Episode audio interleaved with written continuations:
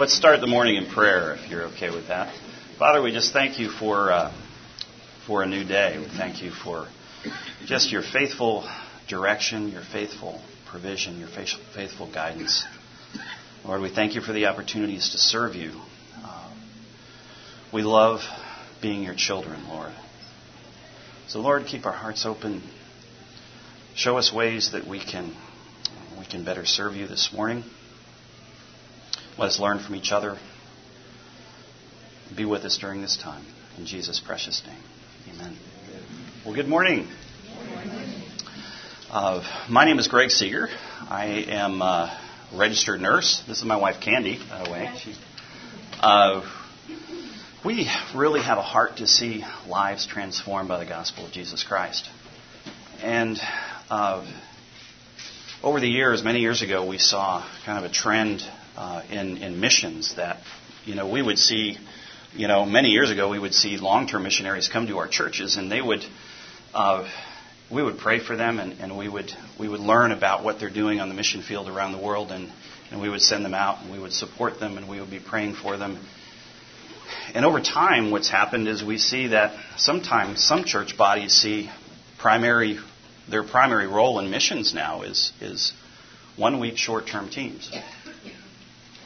And our heart was to say, how do we, uh, how do we create an organization that uh, uh, that was a long-term organization that uh, supported healthcare professionals. So that's what we do uh, as as a ministry. We are a sending agency that was specifically created to to send healthcare professionals as long-term missionaries. We also send uh, community folks working at the community level and uh, doing community health development. We have a lot of folks working in hospitals around around the globe. Uh, but that's not why I'm here to talk to you today. What I'm here to talk to you today about is how do we create uh, with short-term medical teams a long-term impact, and that's where Candy and I started many years ago. Was was leading was leading short-term teams, and uh, and we realized early on we began to study missions from the receiving end and, and what was the impact of what we were doing, but also how did the local community see us. Uh, so I want to talk to you a little bit about about that, what that looks like. But most, of, let me see if I can. Why are we not progressing in our PowerPoint here? Hang on.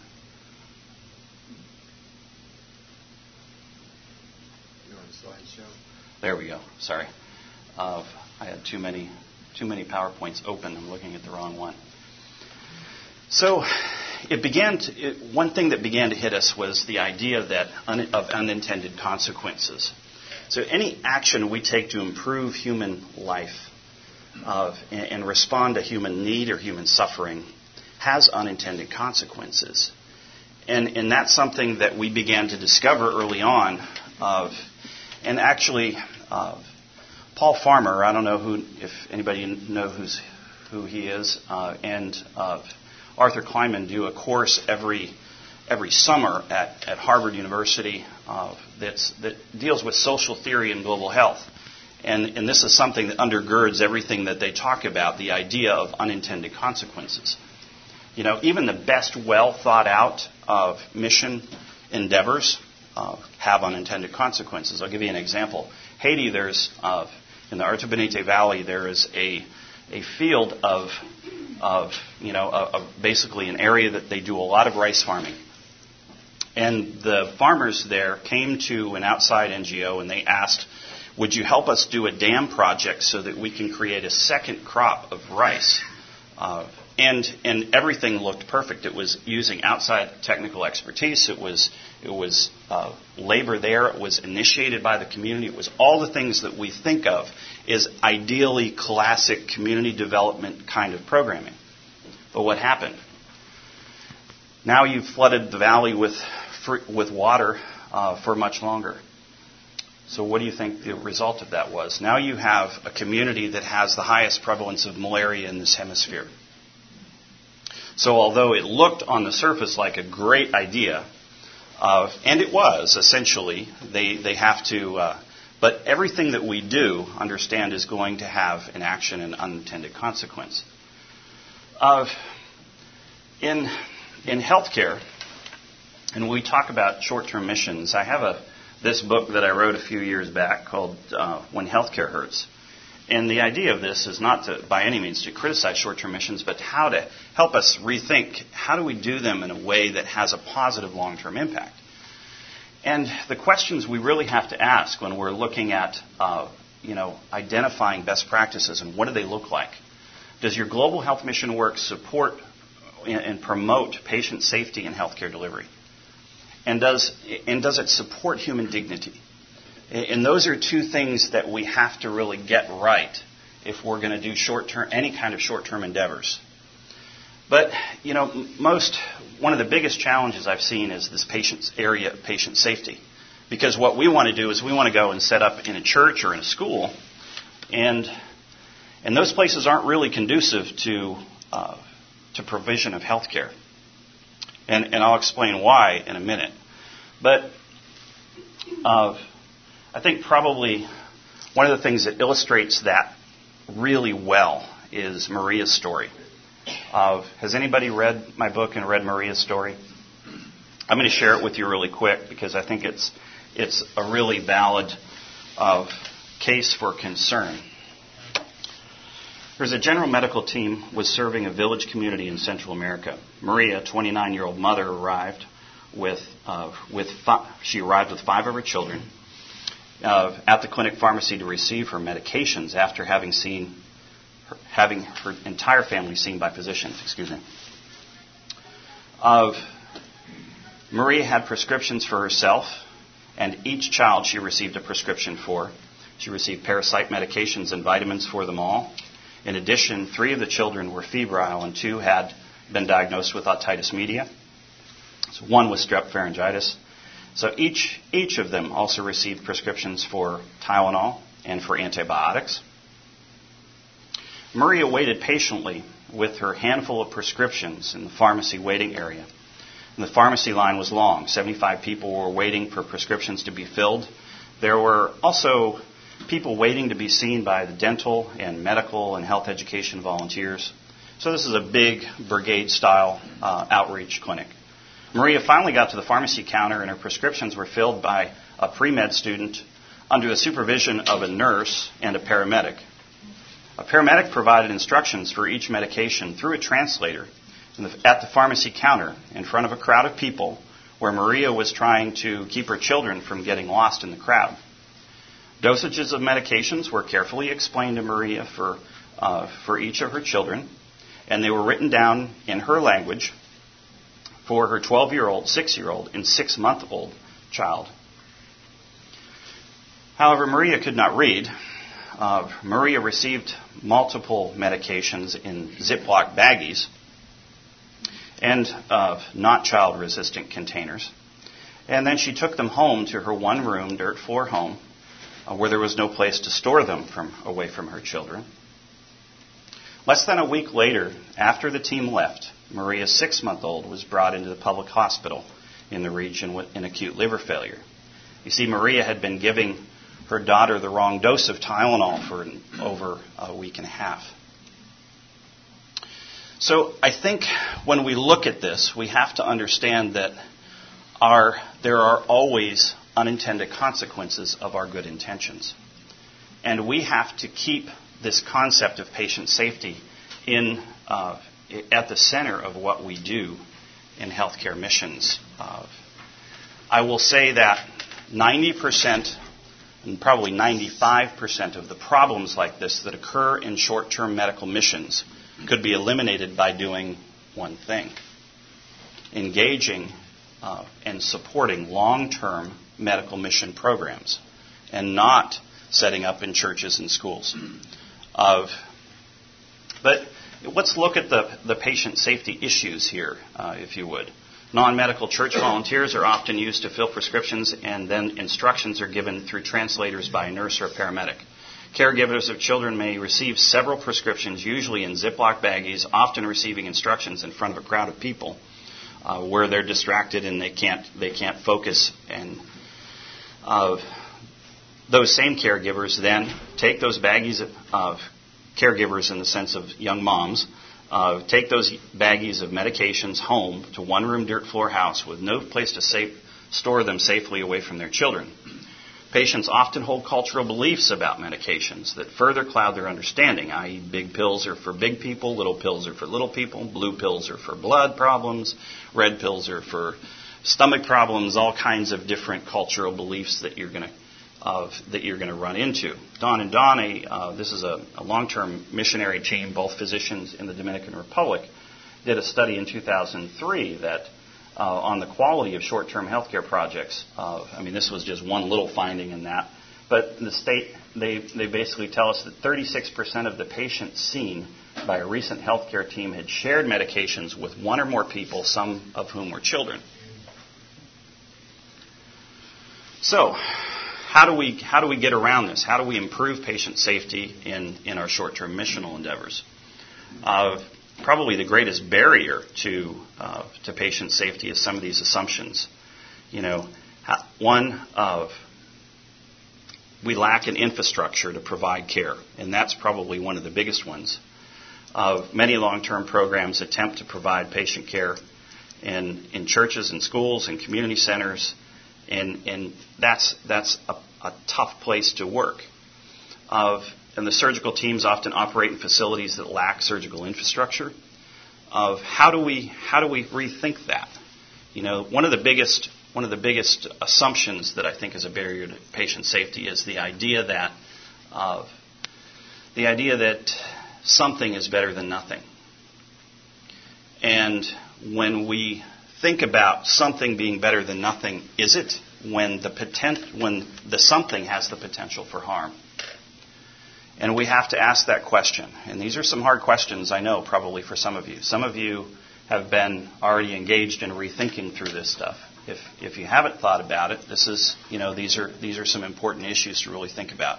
And I hope that by the end of today, we're going to give you some real good strategies in how to rethink some of, of this and really sustain the construct of patient safety in, in healthcare delivery. The Donabedian, Avedis Donabedian was the, the primary driver of, of healthcare quality improvement. Uh, and this has been, in, he wrote his textbooks back in the 60s. And, and this has really become the basis for the World Health Organization standards for patient safety in developing world.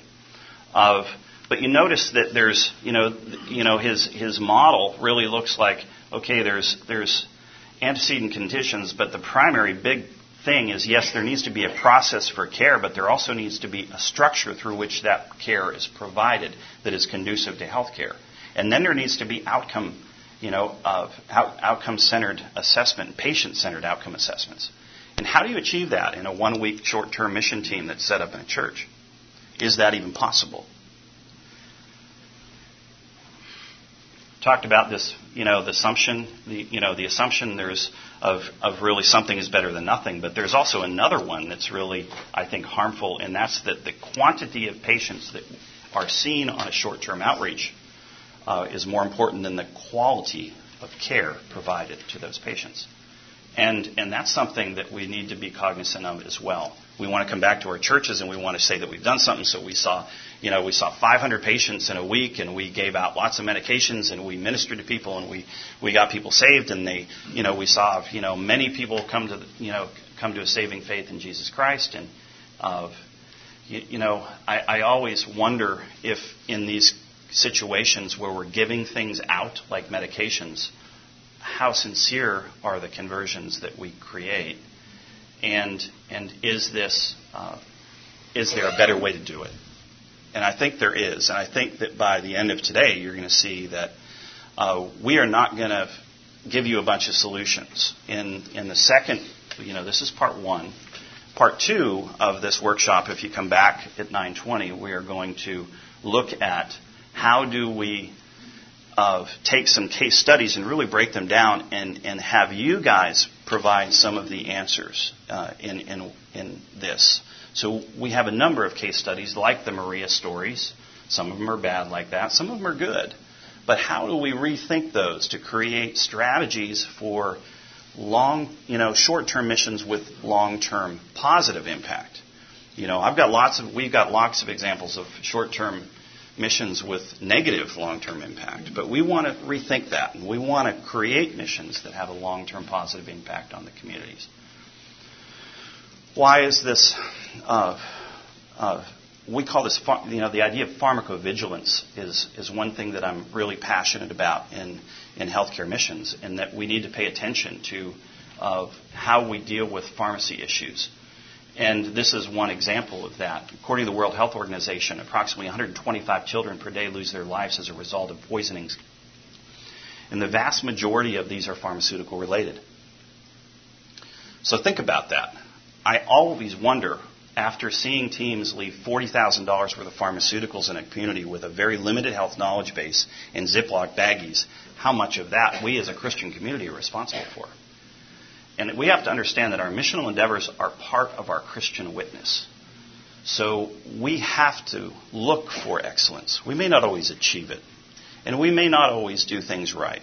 And God is very faithful to redeem our, our, uh, our efforts even when we make mistakes but we have to at least strive for doing it better. Uh, there's a number of studies that I cite in, in my book about, I'm not going to take time to, to look at this, but just kind of this idea of pharmaceutical challenges uh, in, in the developing world specifically. But understand that mo- you know, the most important takeaway from this is these Child resistant containers are cheap. You can buy duffel bags full of them for very, very inexpensive. Of I can, if you see me afterwards, I can give you a list. But if you just Google pharmacy supplies online, you can get lots of places where you can buy these child resistant containers and make uh, make a big quality improvement of step right there. Uh, Ziploc baggies are never expect never acceptable for dispensing pharmaceuticals.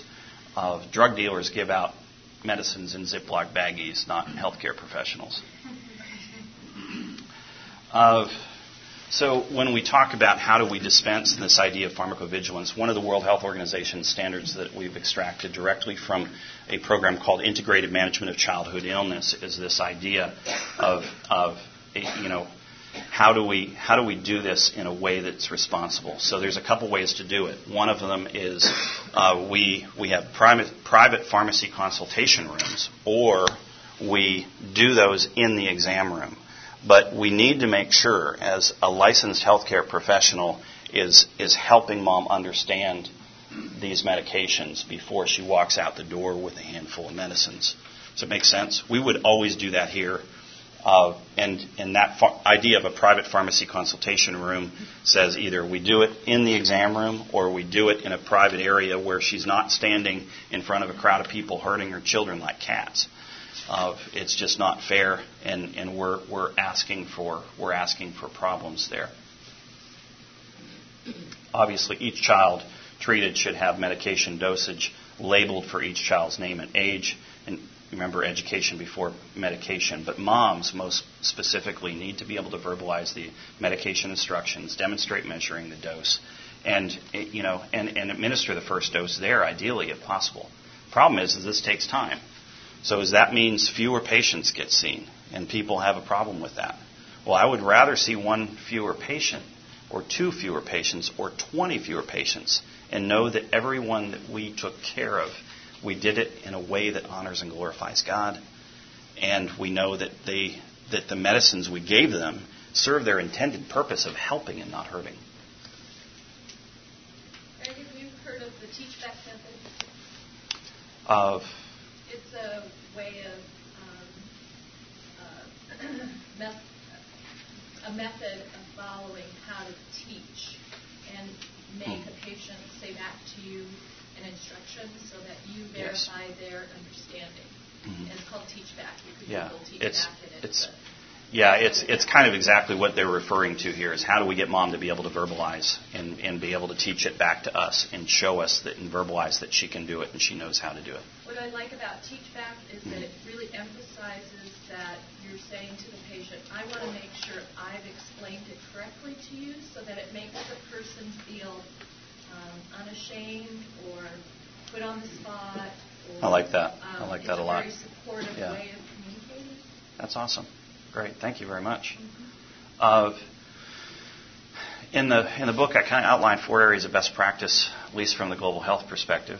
Uh, we're not necessarily talking missionally at the moment, but of uh, well, I guess this applies missionally, but the idea of patient safety, health facilitate, you know, uh, facilitation of health development, healthcare system integration and collaboration. I label that in the book stakeholder collaboration because you know there's oftentimes more stakeholders that are affected by by your work in a healthcare work in a community than just the healthcare system, but primarily healthcare system integration and collaboration, and then community empowerment. But for today, we're going to focus on the one that's red: healthcare uh, system integration and collaboration. Uh, when I there's six primary basic guidelines within within the book, and all of these are evidence based.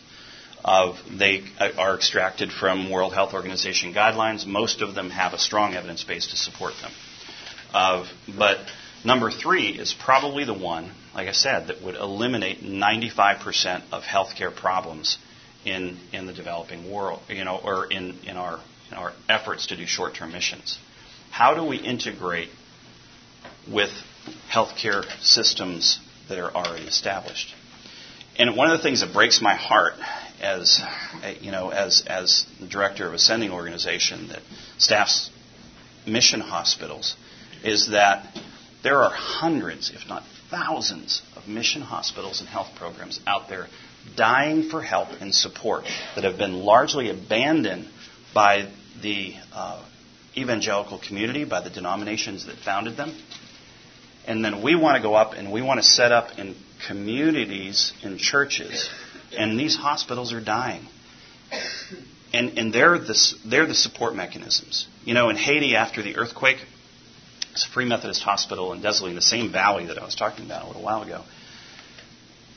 This hospital almost closed due to the number of short term volunteer teams that were in the community of after the earthquake providing free care. Their patient census went down to zero almost because there, every, everywhere you look, there was a volunteer medical team giving out medications in a community. So who's going to go to the hospital? And how is that hospital, who provides some level of functional care, surgical services, and the only emergency obstetric services in the region for 250,000 women, how is that going to stay open if we're, we're impeding their business? But you know what? If you went to most of those hospital, if you went to most of those teams around there, they didn't even know that hospital was there. The last time, not the last time, but one of the times that I left Loma de Luz Hospital, I uh, I got two miles down the road, and there was a huge Baptist medical brigade setting up outside a church there. And I said, Hey, did you talk to the folks down the street at the hospital? And they said, What hospital? And, you know, they have a huge, what, what's your outpatient daily census, Jeff? 220,000 a year. So, uh, consistent care with charts, with you know ongoing continuity of care by by highly qualified healthcare professionals. Two miles away, they didn't even know it existed because there wasn't any forethought in there. They were taken there by a pastor who said, "I want you to come and help build my church." Uh, so come and do a medical brigade here, and not even cognizant of what's happening in the health system. You know, so Across Africa, there are hundreds, literally I, on our list alone, hundreds of mission hospitals that are fighting for survival. And we have a vast community of healthcare professionals in the United States who want to serve and engage with, uh, with short term medical missions. Why are we doing it in churches and schools? Why are we not working alongside the hospitals? When I, when I got into missions, uh, one my my mission pastor told me one important thing that I that, that probably it stuck with me to this day, and and it's something that that short-term mission community needs to hear, and that's that short-term missions have one purpose and one purpose only: to serve and support long-term missions. And we're not doing that. If we're going with our own agenda, if our goal is to field a mission team to give us a good evangelical Mother Teresa experience, then we need we shouldn't be going. Uh, the purpose of short-term missions is to serve and support long-term missions. We have to get that right, and if we miss that, we've we've missed everything. Then it becomes about us. There's over 4 million short term volunteers left North America last year to go on a short term mission trip. 4 million. Are they really doing missions? Are they doing tourism? If we want to do missions, we need to learn how to support the long term missions that are out there. And if we're medical, you know, if you're a surgeon, if you're an anesthesiologist, you shouldn't be handing out medicines in a church. You need to be in a hospital where they can utilize your skills, knowledge, and ability to its maximum impact for the kingdom of God. I'm going to skip a few through a few slides here of and then I'm going to bring up Dr. Jeff McKenney, who is, because I want you to hear his perspective on things. Jeff uh, and Rosanna are the founders of Loma de Luz Mission Hospital in Honduras one I just mentioned. And uh, but that's of my book. I have a bunch of them at the uh, at, at, my booth. I'm happy to share them with you. Uh, they they go for about 18 bucks on Amazon. I've got a bunch here. I'll give them for what it costs me to print them, which is 10 bucks. Of if they, I think you'll find them that, that maybe they'll be of help to you. But I'm going to ask Jeff to come up and talk about the receiver end of, of missions and, and from a missional perspective as well. I've talked a lot about the patient safety but but you know, I want Jeff to talk a little bit about you know what does it look like to do long-term missions and and and, and what are the you know and, and engage how this looks missionally and how you guys can support long-term missions. Now, obviously, you know Loma de Luz isn't ready to handle you know 50 medical teams from from this room, but there are a lot of opportunities to plug in at different hospitals and health programs. And there's a lot of organizations out there that can help you identify those. We're one of them. I can I, I don't want anything for that. I just I can give you a whole list of mission hospitals that would love to probably communicate with you about how to engage with them and support what they're doing instead of trying to reinvent the wheel and do things in a way that isn't you know that, that that's, could has the potential to cause harm. Uh, so at this point, I'd like to invite Dr. Jeff McKenney to come and share with you uh, a little bit about from his perspective. After he's done, uh, we'll take some, probably have a few minutes for question and answer, and then uh, session two, we're going to get into really looking at some case studies and having you guys come up with some strategies.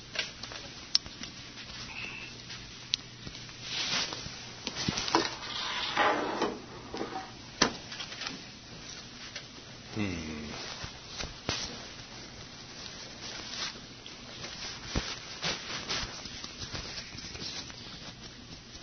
Man, having to do two microphones is double the fun. Um, Greg's been talking about the health delivery half of short term medical missions and long term medical missions. And um, my job this morning is more the mission half of medical missions and uh, we're at a missions conference, and um, I'm a missionary, and Greg is the head of a uh, mission sending organization. But have you ever asked yourself and then wrestled for the answer of what's the mission? Um, what's the mission in missions? I've been slowly working at that question for about 42 years now, uh, ever since I committed to follow Christ and rather begrudgingly set out to be a medical missionary. Um, in that period of time, I've worked in and learned from medical missions in Asia and Africa and North and South and Central America and the Caribbean. And uh, I've learned a lot about missions from my wife, who grew up as a mission kid in Italy. Um, and uh, I, I can tell you that the commonest thought about missions is incomplete. Um, the commonest thought, I suppose, is that our mission as Christians is evangelism. And that if you add an S to that, and we're talking about missions instead of mission, uh, that maybe that evangelism is overseas uh, evangelism. And if you ask someone who's a student of the Bible, they may talk about the Great Commission. And if you if you pin yourself down, uh, what's the Great Commission? Is it uh, the last words that Jesus said at the end of one of the Gospels? And is it Matthew or is it Mark? Um, and you come away with an idea that it is that it is to go into all the world and evangelize. And that's true. But it's akin to uh, defining a boat as something that floats on water from a scriptural uh, perspective. And a boat is something that floats on water. But so is a block of ice, and so is a patch of seaweed, and so is a piece of wood. And if we don't wrestle for a thorough uh, answer to that question of what is the mission, then we're just as likely to set sail on a patch of seaweed or a block of ice, um, and they don't get you where you're supposed to go the um,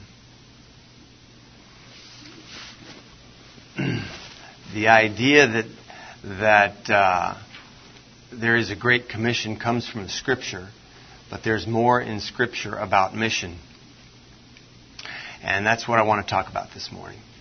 And I want to uh, I want to consider the mission that is clear in Scripture and that there is more than the Great Commission. The Great Commission really is a kind of a, a modern uh, concept in Christendom. Uh, the first that I find it is mentioned in a pamphlet by uh, a Dutch missionary of the 17th century, uh, Justinian Welz. And then William Carey kind of popularized and the idea, um, at least that uh, that it was vigente, that it was uh, ongoing, that that our calling to missions has not uh, gone away with the first century, and then um, further talked about. Um, by Hudson Taylor in the 19th century. So, uh, the 17th century, the 18th century, Hudson Taylor with a great quote in the 19th century. This is uh, this is how this idea of the Great Commission came to us, and and there are Great Commission churches and Great Commission missions, um, but it is not exactly Scripture. It's just not enough. Uh, and the uh, things that I find when I have studied and uh, prayerfully thought about mission is that there are really uh, at least five distinct commissions directly from the risen Christ that we find in Scripture. There are at least ten other uh, directives given by either Jesus or the apostles. And they make up somewhere between 10 and 17 commissions that we're all commissioned to do.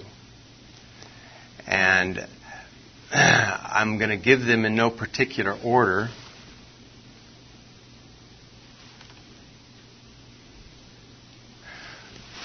But I'll start with the great commandment. And we know that it's the greatest commandment because Jesus said it was the greatest commandment that we're to love the Lord our God with all our heart and soul and strength and mind, and our neighbor as ourselves. And the uh, the second that I find is that we're to remember the poor. Um, there was, uh, at the end of, of Paul's first missionary journey, the beginning of his second missionary journey, um, Paul and Barnabas and Titus met with Peter and James and John and formed something that was called the Jerusalem Council and reviewed what Paul had been, what gospel Paul had been uh, carrying out to the Gentiles, and considered if there was something more that needed to be uh, needed to be part of the mission, and the uh, pillars of the church.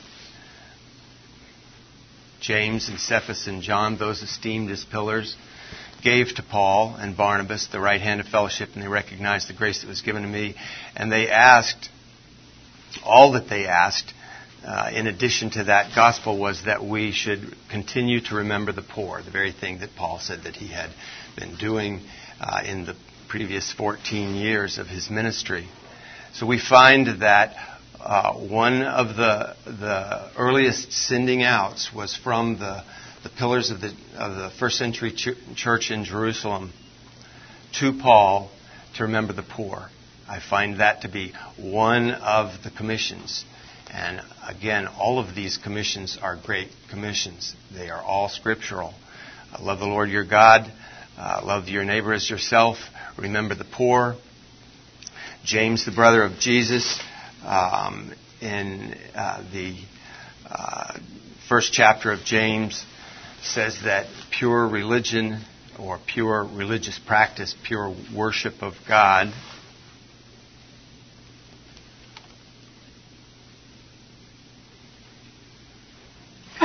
is to care for widows and orphans in their distress and to live a moral life. Uh, kind of part and parcel of the same thing. This is part of the Great Commission. It is a Great Commission. The Great Commission has at least ten parts. You can count them on your finger, and I often do to myself to remind myself of what I'm about. the live a moral life is is um, is an important thing to remember that if we are out as as missionaries, short term or long term, and yet uh, are found to be uh, intoxicated on alcohol or doing drugs or uh, sleeping with someone who's we're not married to, the all of the witness that we can do with the rest of the commissions uh, is just going to bring shame upon the kingdom of heaven. And uh, and it is it is uh, an undergirding truth of all of the rest of the commissions that while we care for widows and orphans in their distress, we also must live a moral life. The um,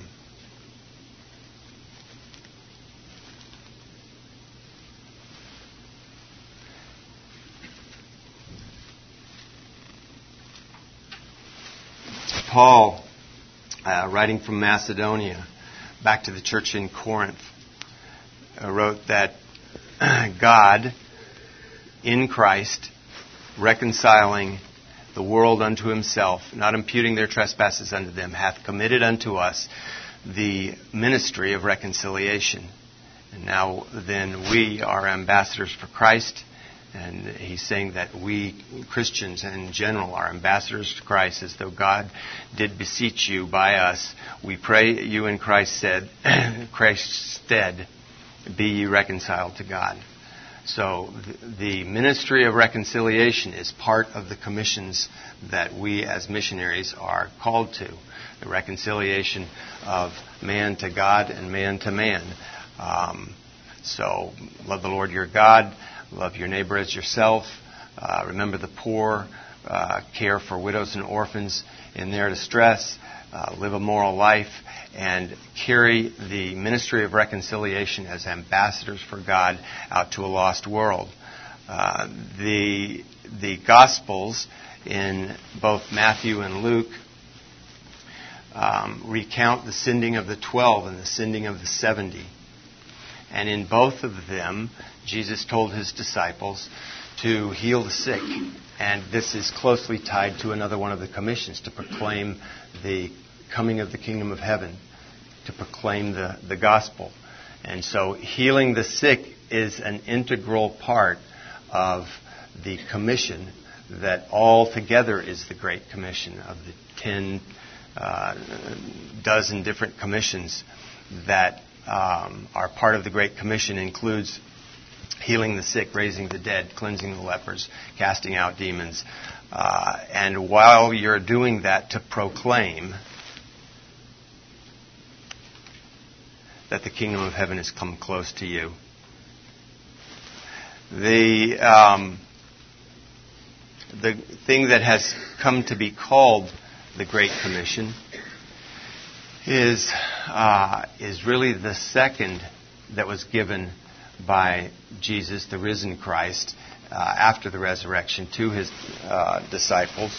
The first there that was uh, that I just mentioned, that's often called to go into all the world and preach, is really go into the world and proclaim, found at the end of Mark, and go into all the world and teach uh, all nations, baptizing them in the name of the Father and Son and the Holy Ghost, and teaching them to observe all things uh, whatsoever I've commanded you, is really f- four parts to it.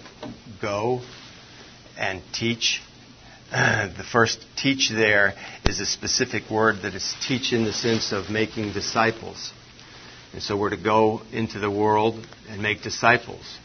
And then teaching them all of the words that I have taught you is another different word for teach, which is more like instructing. Uh, so we're to make disciples and to instruct them, and we're to baptize them. So even the one great commission is not just evangelism, it's really making disciples and teaching them and baptizing those disciples. Um, finally, the, uh, the risen Christ in the first chapter of Acts.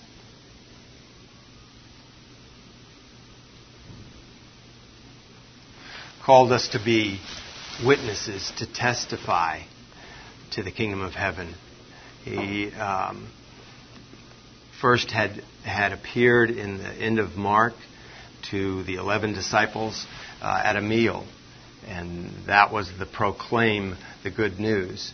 He had appeared again in Galilee on a mountain that he had before he had even died he had he had uh, tell, told them to uh, after I'm dead we'll meet again on the, a specific mountain. And that's when he gave what's called the Great Commission where he told them to make disciples and to instruct them and to baptize. Uh, and then finally uh, another appearance when they're all gathered again together uh, in Jerusalem he appears to them and, and tells his disciples that they're to uh, go into the world and that you'll be witnesses to me. And you'll be witnesses to me first in Jerusalem, and then in Judea, and then in Samaria, and then into the uttermost parts of the world. And that all of these commissions are to be done as best I can tell in all of these places. And if we look from the disciples' perspective, Jerusalem is where they were. It's where they were living at the time. It's like in Louisville. Uh, and then Judea would be the region, would be like in Jefferson County. And Samaria would be out in the state. And then the uttermost parts of the world is still the uttermost parts of the world. As best I can tell, all of these commissions are given to all of us Christians uh, whether it is in our home city or our county or our state or uh, across the world. These are the things that we are to be involved in all of the time. The um, love the Lord your God. Remember the poor. Care for widows and orphans. Live a moral life heal the sick, raise the dead, cleanse the lepers, drive out demons, carry the ministry of reconciliation as ambassadors for Christ, make disciples, teach them, instruct them, baptize new believers, and proclaim the gospel. Um, these are, as best I can tell, this is what the mission is. And I would just ask you to stop for a moment and think can you do all of those things? Can anyone do all of those things in a one week team? Can you really make disciples? Can you really instruct those disciples in all of the things that, um, that Jesus has taught them? Can you really care for widows and orphans, uh, minister to the poor? Uh, can you accomplish these things in a vacuum, disconnected from an ongoing work? I think that it would be extremely difficult to do that. Um, I have seen that it's extremely difficult to do that unless you're connected to an ongoing work where that is taking place. Um, so, that helps me to answer the question that was set to me, the, the topic that was set to me of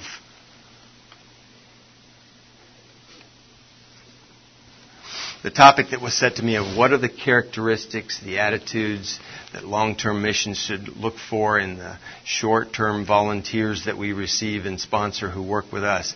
I found that to be a really difficult uh, thing to answer, a difficult question to answer, unless you first answer the question, what's the mission? And if you uh, have an answer to what is the mission that is a thorough answer and it's a scriptural answer, then the answer to this question for me is easy. And the answer is what we are looking for in short term mission volunteers is to help us to accomplish these commissions, to help us to accomplish the mission. And when we all know then what's the mission, um, uh, this becomes much simpler to love the Lord your God, uh, love your neighbor as yourself, to remember the poor, to care for widows and orphans, to live a moral life, uh, carry out the word of reconciliation, heal the sick, raise the dead, uh, make disciples, instruct them in all the things that Jesus had taught, proclaim the gospel, and be Christ's witness in a lost world. This is our mission, and the the thing that we're looking for in short-term mission teams is help us to carry out that mission. Um, in specifics, this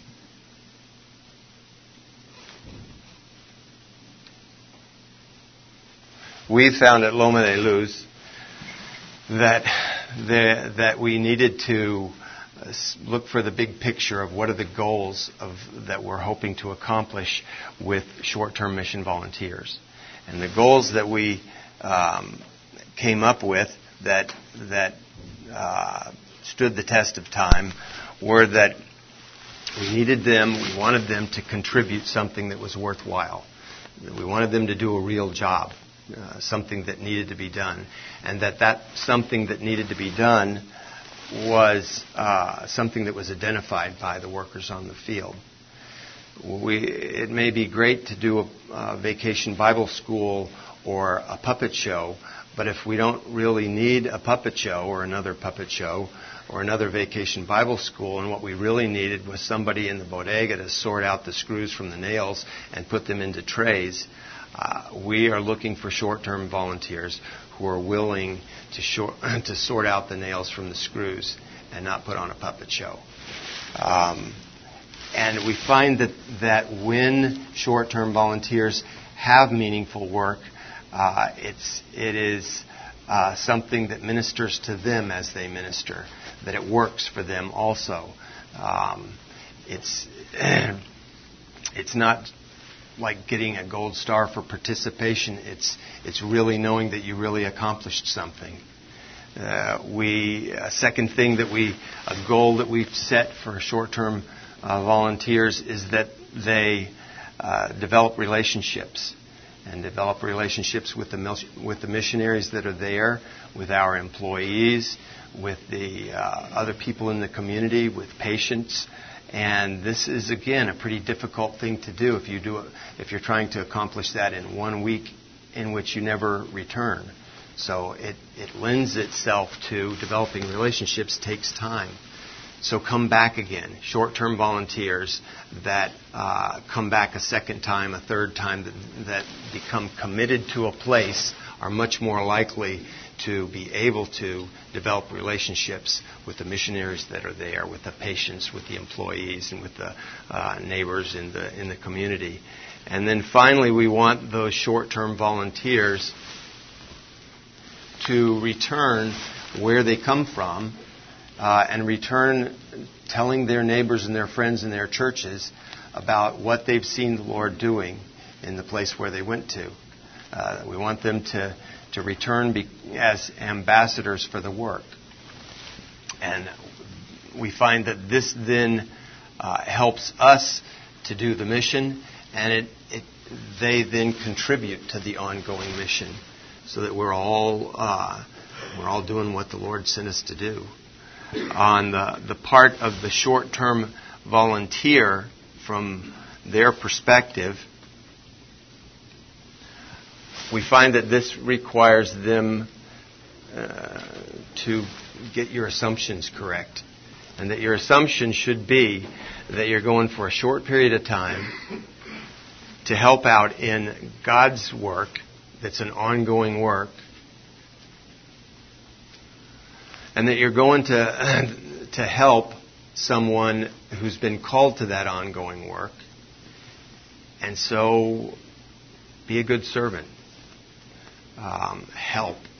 And if you're asked to sort out the nails from the screws instead of put on a puppet show, and you'd really want to put on a puppet show, well, you're a servant of an ongoing work, or you're a servant of God's ongoing work, uh, and act like it.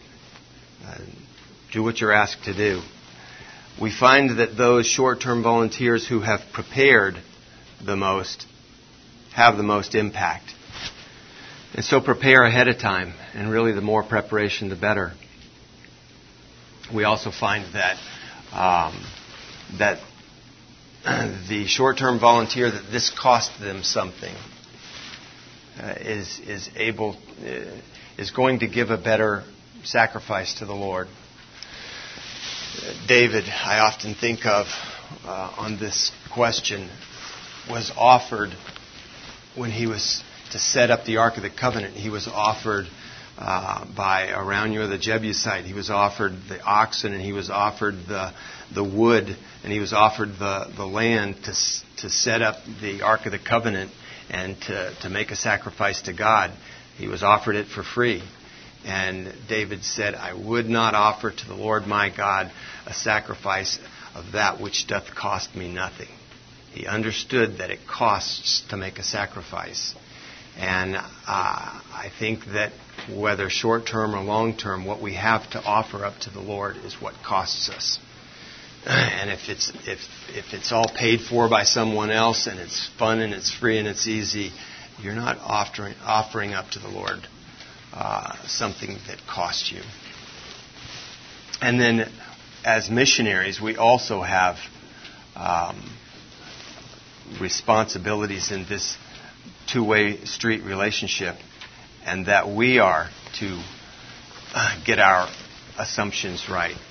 Long term missionaries' uh, vocation is not hosting short term missions. Uh, Long term missionaries' vocation is to cross cultural Christian service among the lost in the uttermost parts of the world. And what is that service? It's to love the Lord your God with all your heart, strength, soul, and mind, and, and uh, your neighbor as yourself, to remember the poor, to care for widows and orphans, to uh, live a moral life, to proclaim the gospel, to, to make disciples, to instruct them in all the things that Jesus taught. Um, it is clear what the scripture tells us, and we have to keep that in mind that this is our calling, this is our mission. But at the same time, uh, short term volunteers I think we just ran out of battery.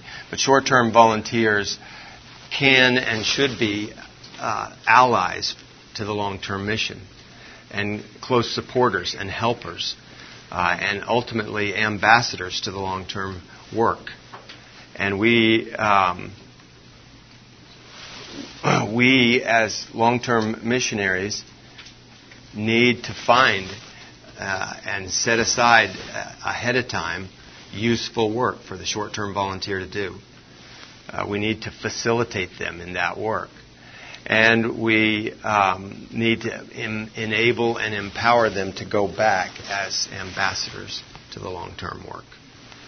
In that uh, two way relationship, we can together accomplish this mission, this great commission, which is not one commission of just evangelizing, but it is a list of clear cut metrics, clear cut ob- objectives that we find in the scripture, and it's the whole package that we're called to. And we just got to the to the nine o'clock mark.